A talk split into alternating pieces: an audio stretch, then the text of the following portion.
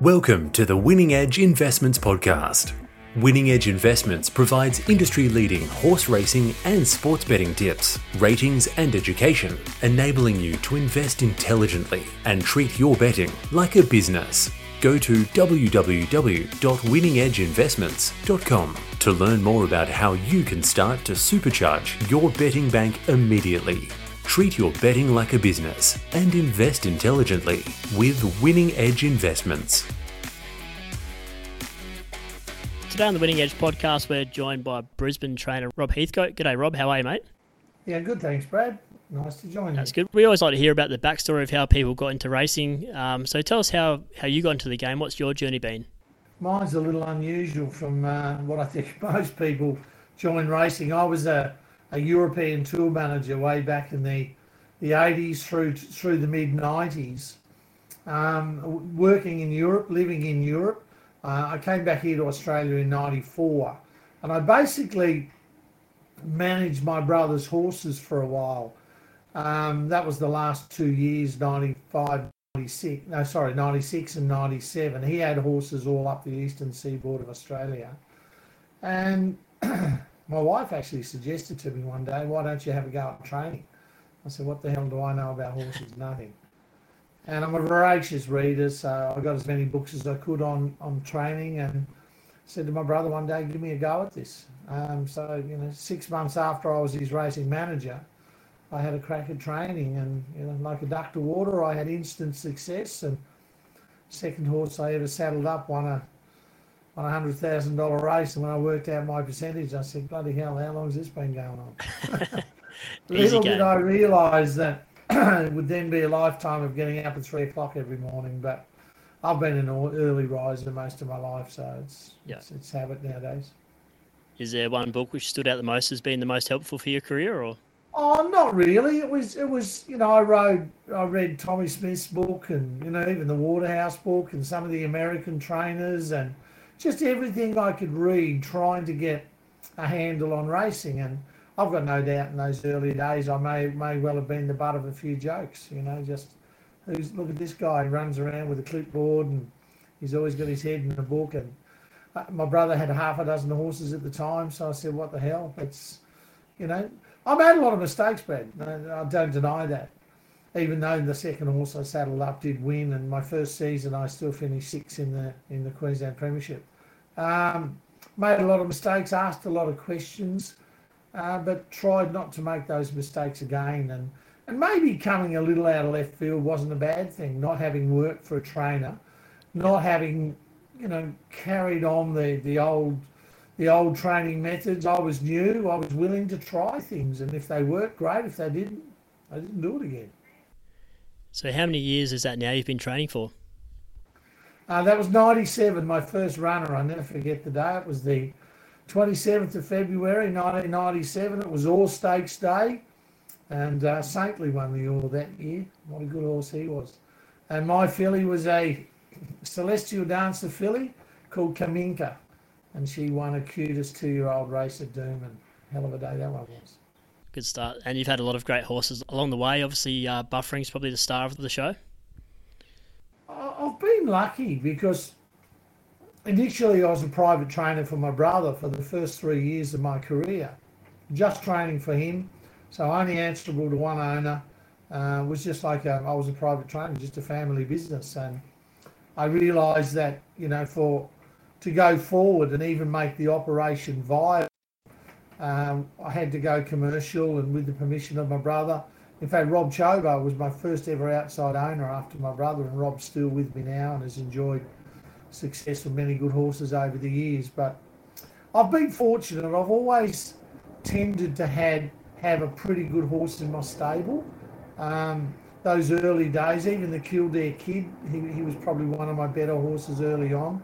Won 13 races, but it wasn't until, you know, in the early 2000s, a horse like Woorim came along, or certainly 2010. Who could forget that memorable win in the uh, Yeah, the Oakleigh enormous, Plate wasn't it? where he wasn't even in the screen at the 200 metre Yep. mark, and here Yep. comes Woorim. So, Yep. yeah, and Woorim, and, uh, and I've had, you know, Solzhenitsyn, he won a couple of Tooraks. Fire Up Fifi, she uh, she was a group performer. Um, you know, and obviously buffering. I mean, buffering's the standout. You know, from 2010 right through to 2017. You know, I think he won 21 races. He raced in an Australasian record, 35 Group Ones. He won seven of them, placed in many others, and won 7.2 million. So he certainly took us on a ride. Now I'm fortunate enough to, you know, I've had um, you know, Rothfire come along. Admittedly, things all went south this time a year ago, but he ran super last week, so maybe he's back. Yeah, sure. Did, is there any similarities between Rothfire and buffering, or? Oh, aside from the the obvious, their motor, they have they both got bloody good motors.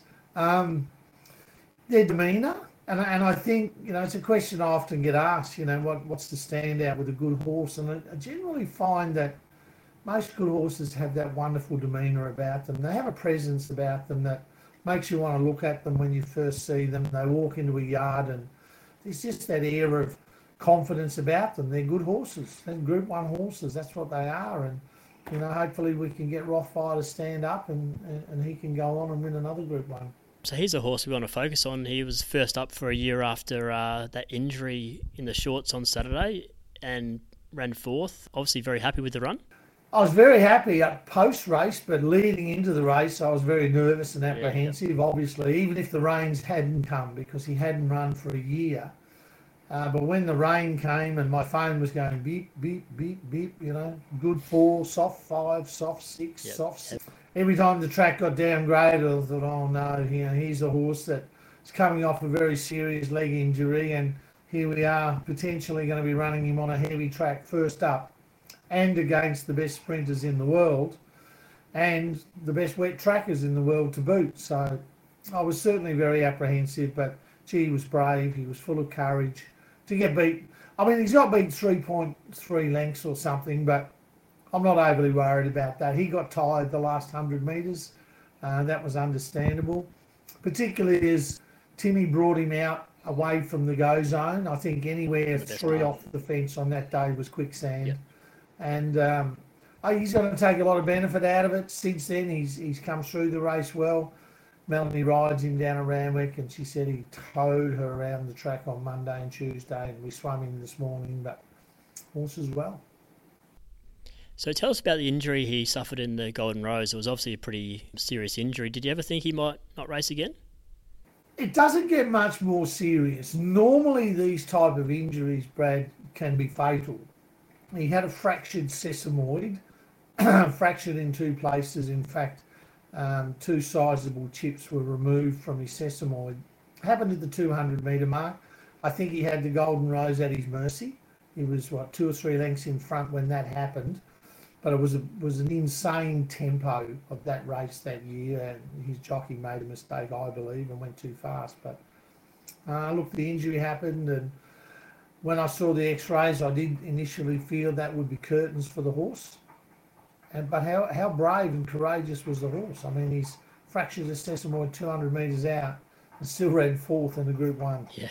So it was a bit of an effort from the horse. So yeah. couldn't believe when I looked back and saw how far he got beaten in, in that race, and it was only three and a half lengths, and I was like, brave run. I I knew as soon as I saw him jag left, I knew something serious must have happened, and I was I went to bed that night with a you know, not feeling real bright because I, I, knew the following morning the news wouldn't be good, and then we had the X-rays done and it revealed the extent of the injury. But look, it's, uh, it's that was 12 months ago, and then we embarked on a, a pretty ambitious rehabilitation plan, and and it, so far it's worked. I mean, he had five months. We, we, we sent him Johnny Thompson recommended Emeren Park, Shannon Betts and her team, who already do a lot of work for my runners and um, excellent facilities there and a lot of experience and expertise and coupled with that the vet who actually did the initial surgery visits Emeren Park once a week.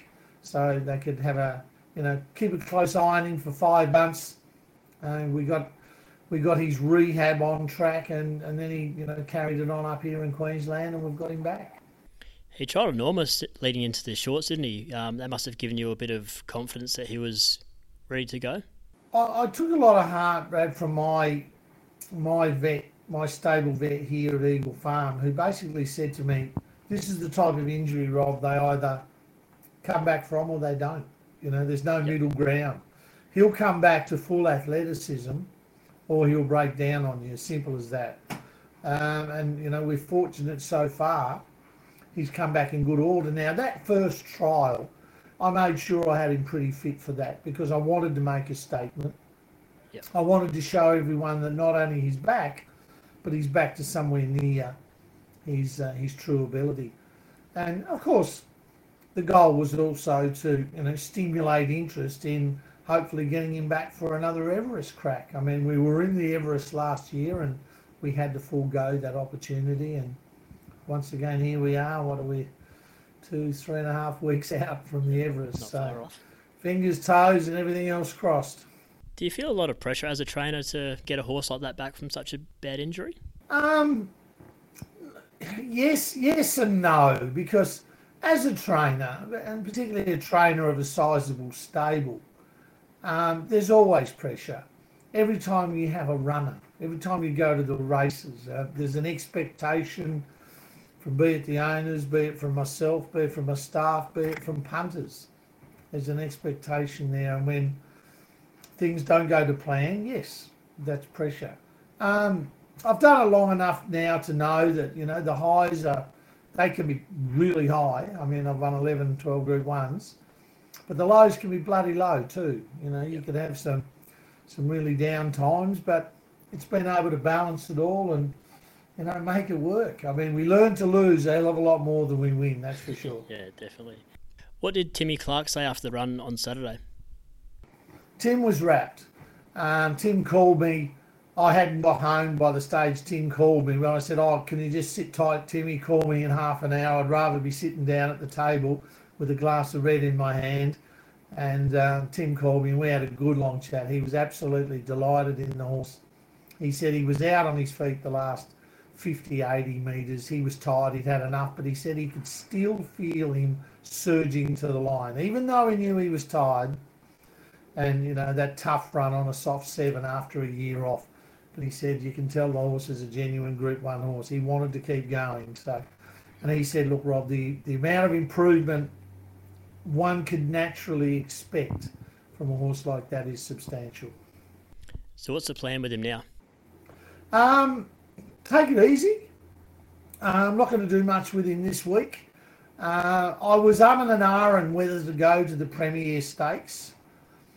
Tim suggested we do. He felt uh, one more run going into the Everest w- would be beneficial for him. So we'll do that.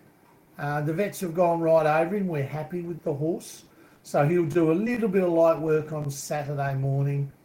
He'll have a more substantial bit of work on Tuesday and then we'll run in the Premier Stakes. That's 1200 metres. And I expect a good field. I think uh, O'Shea's horse will probably run. Um, Classic Legend may even line up in the Premier. It's two weeks out from the the Everest, so there may well be several other Everest aspirants, you know, looking to perform well to maybe get picked up by a slot holder because there's still a few that don't have a horse yet it's going to shape as probably another mini Everest, isn't it? Like the shorts. I don't think it'll quite be a shorts. Uh, I think there were six six runners, six Everest runners lining up in the shorts. It was just a shame the track played a little biased, you know, and that's. Yeah. I mean, the rain came. If you weren't one or two off the fence, you know, you really had no chance. Are you hoping that there's obviously a, a good track for his next two runs, the the Premier and the Everest? He's definitely a better horse on top of the ground. Yeah. I mean, the first time he got beat up here in Queensland was in the, the, the down the Gold Coast. That was a horrible track that day. It was wet and slippery, and you could see right through the race he was dipping and diving the whole way. He hated it. Still run second. I mean, he's still, and he's won here at Eagle Farm and Doomben on soft tracks, but he's not at his best on a rain affected track. And I heard you might be looking at the uh, Golden Eagle after the Everest as well. Yeah, it's whether it's a bridge too far, we'll wait and see on that one. But the Everest is three runs in, four runs in, fifteen hundred metres, four million dollars props money. Yeah. I only found out this morning that um, Aidan O'Brien's not bringing out uh, Mother Goose or Mother Oh, Hen really? or Mother Okay. Earth. Or, That's big I news. just heard it this morning. A mate of mine from Sydney called me and said, "Guess what? O'Brien's not bringing that." And it looks like a superstar. Yep. Uh, it's still going to be a good field. I mean, I know uh, Ayrton's gone a miss for Mick, but you know, there's, there's going to be some nice horses in there. But my boy is a, he's a Group One winner over 1400 metres, so I don't believe the 1500 will pose too many problems. I mean, what will is he's going to be fourth up after a year going to 1500 metres. So hopefully we've got an Everest trophy on our desk by then. Let's hope. What does Saturday tell you in regards to tactics for the Everest? You know, Eduardo, Nature Strip, obviously you go forward. Where do you want to sit in an Everest? It's pretty hard to predict a couple of weeks out, but You- You're weeks out, right. but- I mean, I have the advantage of a horse who's got good tactical gate speed, but I always have believed he's a better horse chasing, just sitting off them. Um, I know last year's Everest was farcical because Rachel King on Eduardo went way, way too hard, took on Nature Strip, set it up for a run on horse. that was just as simple as that. It was a crazy Everest. I don't envisage that'll happen this year. I can understand what happened in the shorts with Eduardo and Nature Strip wanting to go keen. Um, that wouldn't upset me going into the Everest, to be honest, if, if those two wanted to take it up. I imagine there'll be something else want to roll along, but you know, he's Rothfire's got good tactical speed, and we're hopefully with two runs under his belt, he's that much harder and fitter, and um, race tough. And uh, Yep. I'd imagine third up on a dry track where he settled in the shorts would be perfect in an Everest, wouldn't it? Oh, a hundred percent, hundred percent. And you're right. The track and the weather is going to play a big part. You know, some horses clearly handle it better than others. I mean, it's a fifteen million dollar race, and I'm hoping for a genuine good four. I mean, the, the Sydney weather can be fickle, as we know. So fingers crossed. Fingers crossed. So tell us about the Everest slot and how that came about. I know uh, James Kennedy is a businessman from Melbourne. How did that come about to to pick uh, Rothfire up? Oh, James! James actually sent his vet up to me after after his first impressive trial, and and called and asked if he could could vet the horse. I said, yeah, not a problem. Not only can you vet him, I'll give him a gallop for you tomorrow at Eagle Farm. And called the club here and and said, can I use the course proper? Ben Mason's here. James's uh, private vet, and well, not his private vet, but he does a lot of work for James. Um, I said, I'll gallop him for you. You can check him out pre race, watch the gallop, post race, scoping, go right over him. And Ben was quite impressed. The horse worked really well under uh, under Ben Thompson. Uh, and I think that was enough to spike the interest of James Kennedy. And then, you know, we it's always that interesting time, isn't it? You go into the shorts. Um, do you make your choice for a slot or do you do it after the shorts or big call. Yeah well you know without giving away anything confidential there was one or two others that were showing interest in Rothfire Yeah. as well. And I actually think James was quite smart. You know he made an offer that was accepted by us. Uh, we've come to a come to an arrangement there's a contract in place and uh, hopefully we get to, to share the spoils of a $15 million race Well, it's turned out to be a shrewd move because he'd be one of the favourites for the race. I, I think Someone to quote James when he was on Trek to the Everest or something the other day, he said the question was put to him, "Why did you choose it?" He said, "I think there's only five or six horses can win the Everest, and that's before the field is determined." He said, "And I believe Rothfire's one of those horses." So Yep. you know, I think he's made a wise choice Yep. at this stage, anyway. yeah. Let's see how it all goes, and hopefully the uh, the rain stays away from Sydney. Um, on Saturday, you've got Star Tontes and the Golden Rose. Um, you paid up the late nom to, to send her down there. Yeah, look, it's Matty, one of the owners in Star Tontes, I first broached the idea and I poo barred it. I said, Are you crazy? 37 and a half grand to run in the Group 1 against Animo and Inter Congo and Artorias. I'm thinking, Oh my God. Then Alpine Edge run that big race on Saturday at Caulfield. Yeah, And that certainly, you know, spurred our interest on because I feel Startante's beat him fair and square. Yeah, Um, he should have won the Caulfield Prelude, uh, the Guineas Prelude, I believe. If he got out, he would have done. Um, so I said, what the hell? I mean, 37 and a half grand's a lot of money, but she's won that this preparation. She's won the last four and she's won five from eight. Only Bonnie we think she's so, she's probably the shortest horse in the stable. She's not, there's not much of her, but she's from that wonderful family that has had a big influence in my training career. You know, Cantantes, I had her back in 1999, two years after I started training. She gave, uh, she foaled Fantontes, Excelentes, and you know they went both went on and won multiple stakes races, and and now here here's Fantontes, you know having Ziemba and now Startantes, multiple city winners, both of them. So just been a wonderful family for me. Yeah, wonderful family. And That'd be a bit of a redemption story after Rothfire went amiss in the Golden Rose last year. Yeah, it'd be a nice story, wouldn't it? I mean, Yeah, look, the reality is, Brad, whatever beats Animo will win.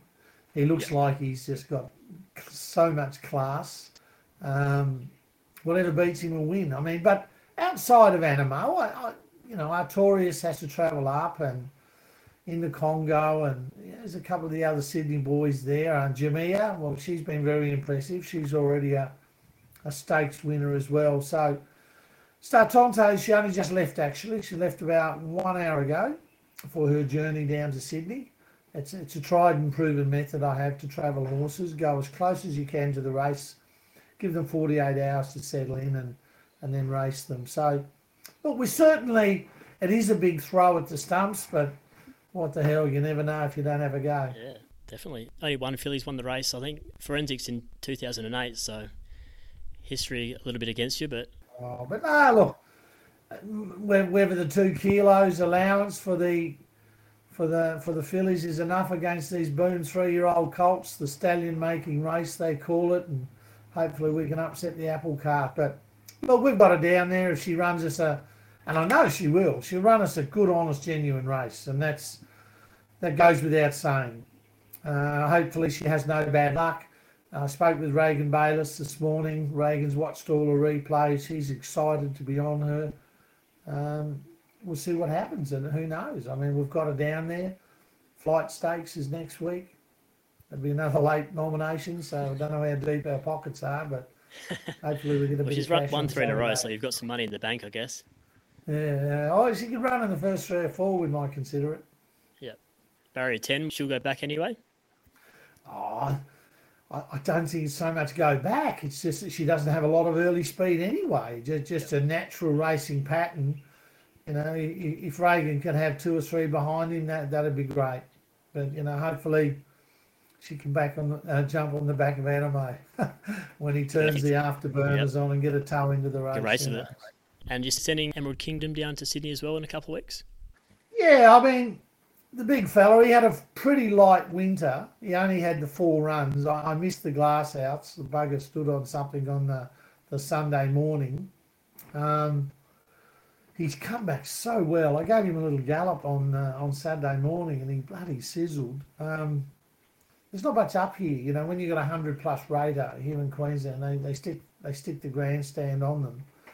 Um, I lease him off a, a lovely couple, Bob and Anne Marie uh, Rushton for who are from from Sydney. So I, I thought, well, let's go through the calendar and see if I can find a race for him. There's an open handicap, 1400 metres, 125k race on uh, I think it's the 23rd or something, might be the 20th of October, called the Filante Yep. Stakes. Yeah, the week after the Everest. Yeah, we'll give it a go. You know, take him down. I think he's earned the right. He's won 11 races up here. Why not? Anything else in the stable going to Sydney or Oh no, that's about it. I mean, I, I was a little disappointed. Prince of Boom, he went amiss. He needed a wind operation.